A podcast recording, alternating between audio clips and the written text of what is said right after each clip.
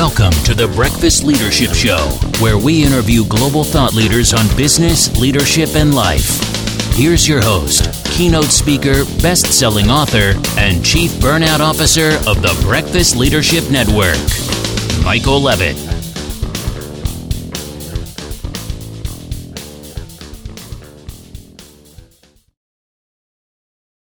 Welcome back. I've got Taylor Smith on. Taylor, how are you?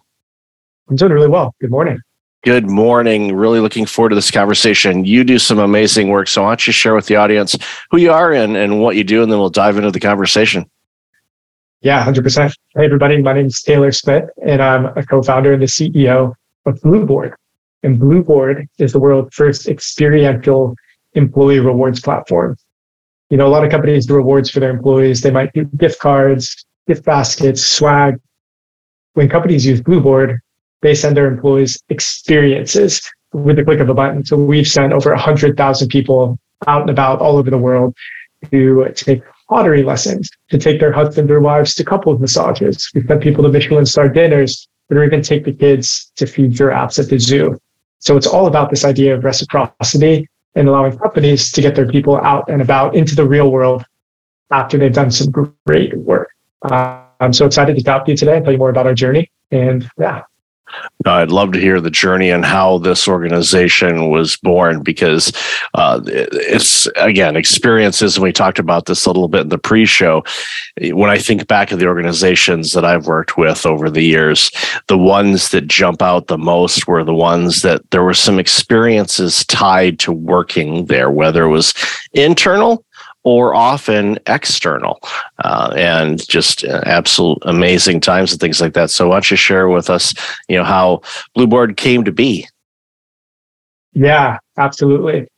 The fun thing about Blueboard is I'm an outsider to HR, but I experienced as an employee employee recognition programs that were very well intentioned, but just missed the mark with me early in my career. And so I can tell you one specific moment that led me to leave my company um, to start Blueboard.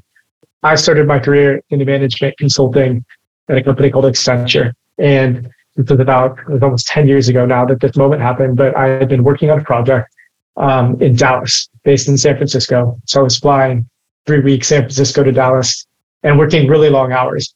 I was at um, headquarters of the company I was at from about 8 a.m. to about midnight, um, four days a week, just, you know, early in my career, working my tail off, wanted to do a good job. But over the course of that project, I'm sure many people can relate when you pour so much time and energy into work. I wasn't sleeping super well. I wasn't eating very well. You know, I put on some weight. I was overall just not in a great mental place. And at the end of the project, I was pretty burnt out. And my manager calls me into his office and he sits me down and he says, Taylor, partners and I were really impressed with all the work that you did. You carried a lot for a young analyst and we wanted to recognize you. And I still remember he slid an American Express gift card across the table to me and was like, thank you so much. And in the moment, I was like, thanks. You know, I wasn't elated, but also it's a, it's a very nice gesture. Like no one can, can disagree with that. On the flight back to San Francisco, I was reflecting to myself, I had worked hundreds of hours of overtime over the past three, three and a half months. And I thought to myself, wow, does Accenture value my time at, you know, $1.25 an hour? And I actually started getting a little bit bitter about the gift card, which is really like it's an interesting reaction. Um, and when I got back to my my house, my roommate at the time, who's now my co-founder at Blueboard, he had such a different point of view, presumably because he was removed from the situation. He said, Hey, it's it's really interesting how many things went right and you're still sitting here complaining about basically receiving money from your company on a Friday night. And I said, Well, what do you mean? And he's like, Well, think about it. There's so many things that went right. He's like, Your manager called you into his office to say thank you. He basically handed you $200. That means he had to go to Walgreens or CVS to buy you a gift card. So he spent his own time doing that. And he said that also means Accenture has a huge budget for stuff like this and they train their managers. He's like, there's so many things that went right there. And he's like, you're sitting here not happy about it. That's wild. And so we started brainstorming about what would have made me feel better as a hardworking employee. And we really quickly landed on this idea that our whole generation, the way that we spend our money, we spend it on life experiences. We save money to go to Coachella. we save money to travel to Thailand, to ride scooters around. We are the experiential generation. And we realize it is such a mismatch that companies are spending billions of dollars on gift cards, merchandise, plaques, electronics for their employees. When employees themselves are saving for experiences. And so we said that's a great idea for a company. Let's help companies send their employees skydiving or to get couples massages. That's noteworthy. That way you would feel rewarded. Um, and so I left Accenture to uh, start this idea. Well, it's an amazing story, and uh, kudos to your your co-founder for having you look at things differently. And I think, and I do a lot of work in the burnout space and workplace culture mm-hmm. and whatnot. And when I encounter people, I, I ask them, okay, look at the other side of the coin like your your partner did uh, and say okay there's there's positives here it's not all just black and white this is horrible usually it isn't but in this age where a lot of people are not wanting that plaque or that gift card although it is thoughtful that's it mm-hmm. there's no doubt mm-hmm. about that but when organizations can say you know what because you're putting in all these hours and because this project was so successful, landed us not only additional work with them, but now they're considering us on a global scale, which is obviously gigantic. Then that organization say, here, you know what? And this is why I always implore people to do this. Even doesn't matter how big the organization is or how small. It's like know what your employees are motivated by, not just the money thing and the work and things mm-hmm. like that, but what interests do they have? Do they like baseball? Do they like, you know, what about this or what about that? Where, you know, they could easily have said, okay, let's say you're a baseball fan and you're in San Francisco. So I'm going to go out on a limb here and say you'd probably like the Giants. I'm, I'm probably not the Dodgers, but I'm just just a hunch. Although the, yeah, there are people totally. in San there are people in San Francisco that are risking their lives wearing LA hats, but that's okay. Uh, but at the end of the day, they know okay, you're you love baseball, and you go to games from time to time and all that stuff. I, they can say, you know what, we're going to buy a mini season ticket package for you that would blow you away. That would be something that you would remember for decades afterwards. Like you could have easily bought it yourself based on, you know, revenue and saving and all that kind of stuff. But the fact you're like, sure. whoa. And it, it, it catches people off guard and they're like, I can't believe they did that. So the thoughtfulness of going and saying, okay, let's get an experience. You know, you know somebody that is a foodie. Okay, yeah, you you, you start sending them to Michelin rated restaurants. They're going to remember that because that's one of those places that they would love to go because they enjoy great food. So eh, in the brainstorming when you and your partner were coming all these things together and you're like, okay, well, how how do we make this work? You know, how do we, and, you know, there's a lot of pieces involved in there. And obviously, I don't want you giving away the Colonel's secret recipe here, but ultimately, it boils down to you've got the vendors that are providing these things, the finding the companies that want these kind of things. You know, what was what were those initial days like when you were approaching companies saying, okay, let's approach the experience thing a little bit differently?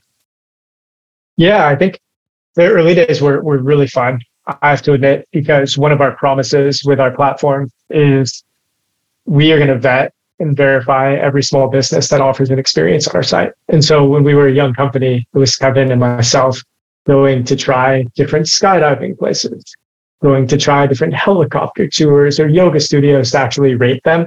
And that's sort of the level that we went to. But what we were really focused on is this idea that, and you touched on it a second ago, is that there are different things that make people pick. Some people are foodie.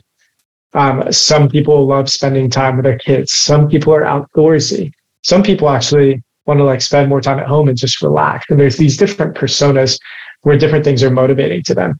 And that was one of our earliest challenges was we didn't want to be the Groupon where you just throw the same old thing up there and it's very transactional.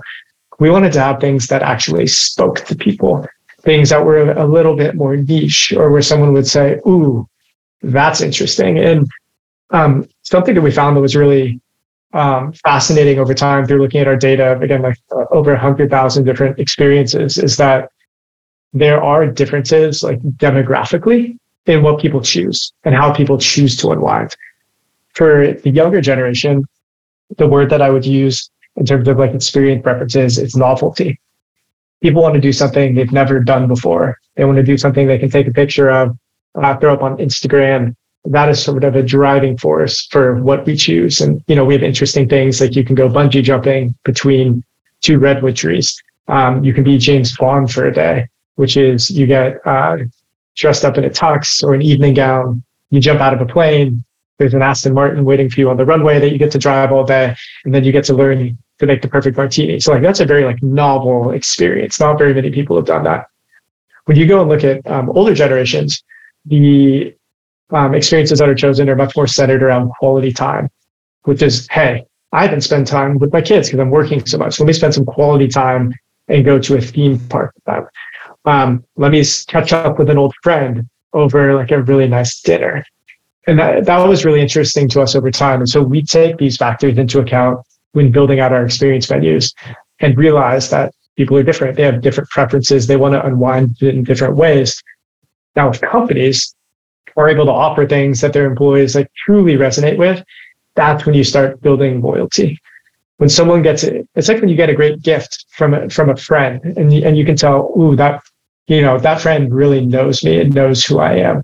That's a powerful, powerful thing because at the end of the day, as people, we just want to feel seen. You know, we want to feel acknowledged, um, and there's there's no better way to do that. We think in, in the recognition space than than spending or sending your employees some quality time to do what they care about outside the office.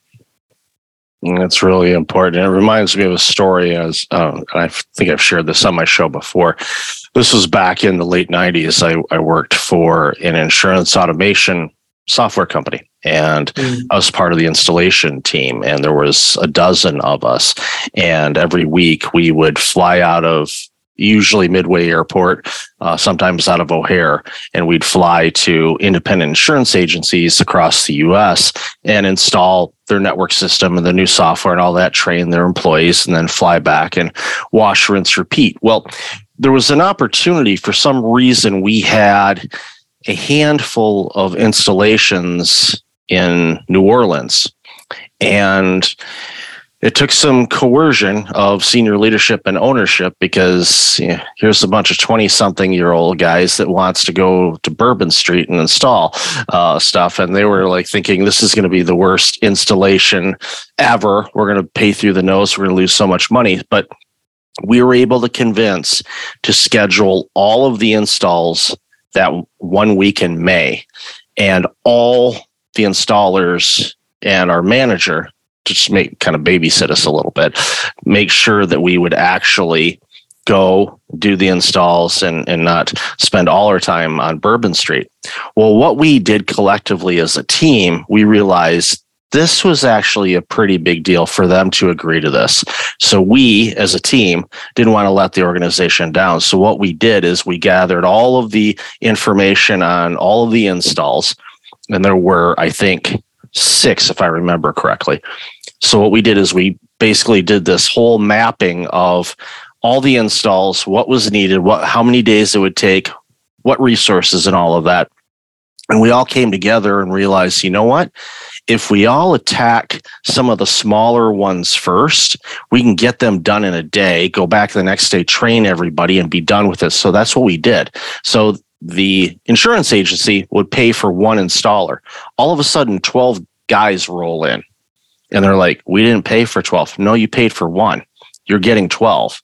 So all of a sudden they were like, whoa, what is this all about? And we did that for everybody. So there was several mm-hmm. agencies that had a dozen people show up when it was supposed to be one or two or maybe three. They were all blown away. The letters of recommendation we got from that week was off the chart. And mm uh, statistically speaking, those installs had the lowest number of support calls going forward because we all came together. We nailed it out. Normally, when they fly out, you fly out Monday, you get there and you do some things, and usually fly out Friday morning. Well, because flights, they didn't want to change them and all that stuff. We had every installation done by Wednesday afternoon. Thursday, we split up and went around to all the agencies, make sure everything was good. So Wednesday night and Thursday night were, you know, Bourbon Street and having a blast of time of our lives and all of that kind of stuff. But it was one of those experiences that were created. It wasn't necessarily a gift or here, go do this, but they gave us the experience to come together as a team. And that team became so tightly knit. There's several of us, and that was over a quarter century ago. We still talk yeah. with each other. And that's again, these experiences can go a lot of different ways, but in this world of quiet quitting, great resignation, people hating work and all of that kind of stuff, creating environments where people can thrive together and collaborate together and have fun together, I think goes a long way and your your company is going to be healthy and obviously those experiences are going to be even better. Yeah, your story reminds me of two things. One is something you mentioned, which is experiences are incredibly memorable. And the fact that you're sitting here talking about that week 25 years later in such great detail, that's a powerful thing. You know, imagine if your company had said, Hey, you finished up a day early, we're going to give you, you know, a $500 bonus. And that bonus had disappeared into your checking account and you weren't in New Orleans. That's an amazing gesture by the company, right? And that doesn't go um, unnoticed. But you wouldn't be talking about that 25 years later, nor would you remember it, nor would you have these relationships with your colleagues from that amazing trip and that amazing week, right? Even though it ended up being a day. And so just the value over time of experiences is just, it completely overwhelms that of giving someone a gift card, right? Which is, feels great in the moment, but then disappears, you know, a couple days later. The second thing that it makes, that reminds me of is like the power of incentives. And when there is a vision or anticipation of doing something, the amazing work where people will come together to make something um, come true. It reminds me of a really early childhood story um, that I actually hadn't thought of in years. So it's funny that it, it brought it up. I was a very constant procrastinator. I would always do things at the last minute and it would drive my parents crazy because I'm the kid that would stay up till 3 a.m., you know, in middle school because I had this project that I just couldn't get done. I remember one time my dad said, Hey, we're going to go dirt biking this weekend, but only if you finish your project by Wednesday night or something due on Friday. And for the first time in my life, I worked Monday night, Tuesday night, Wednesday night, and got the project done. And we had this amazing dirt biking trip. And I remember being like, oh, wow. Like just the idea of anticipating this trip on the weekend was enough for me to completely change my habits to be successful. Um, and like that manifests itself also in the workplace in the way that you talked about. Your team brought a whole degree of creativity, cohesion, coordination that didn't exist before you had this idea of, oh, we could spend Thursday and Friday on Bourbon Street. And it fundamentally changed the way you did the work and led to great business results along the way. And so I just think that's such a cool vignette of what's happening at some of our clients across the world who are using Blueboard rewards. You know, companies like AT&T, companies like Rivian, companies like Shake Shack um, are using experiences to really like invest in their employees' lives outside of work, but also to get these great business outcomes along the way. And those companies that you named, eh, you know, especially I know Rivian and, and Shake Shack in particular, and I've been to Shake Shack. I, I, don't own a Rivian. Maybe I will one day. I don't know if mm-hmm. uh, if Mr. Bezos is listening. You know, hey, I'll give you the address. Go ahead and send it to me. Uh, but what you notice is those organizations that do that for their employees and create happy, healthy experiences for them, that comes through in their products and services you you you know the difference. When you when know a company is healthy their products and their services are really good and it just the experience when you buy a product or service from them you you know something's different about them because like wow they're they're they're enjoying life. And it's not the fake customer service voice and all of that. It's no they really are enjoying what they're doing because they enjoy what they do. They're in an environment mm-hmm that is healthy and takes care of them and provides incentives and motivation and creativity. And when you have that, so magic happens. And I, am thankful for every one of your customers that use those services because we benefit as a society when products and services are better because their employees are healthier and happier because of where they work. 100%. So, love this conversation. Where can people find out more about you and this amazing work you're doing? Yeah, so you can go to www.blueboard.com. It's blue like the color, board like the surfboard. Um, we're you know, up to 500 clients at this point all over the world. It's been really humbling and, and an awesome journey. And we really feel like we're just getting started. Um, I think it's worth mentioning that there are a bunch of ways that companies use us. There's anniversary awards to reward people for their loyalty. There's spot rewards where managers can say thank you for a job well done on the spot. We do a lot of work with sales incentives, employee referral incentive, basically any place that you know you're investing in your employees and some type of reward to drive some type of behavior outcome for your company. Um, people have been um, putting Blueboard into the mix and seeing really amazing results along the way. That's awesome. And I'll definitely have that information in the show notes. So thank you again so much for what you do. It's making the world better. So congratulations on you and continued success in everything you're doing. Cool. Thanks so much, Michael. Thanks for listening to the Breakfast Leadership Show, part of the Breakfast Leadership Network. Visit breakfastleadership.com for tips on empowering your business and your life.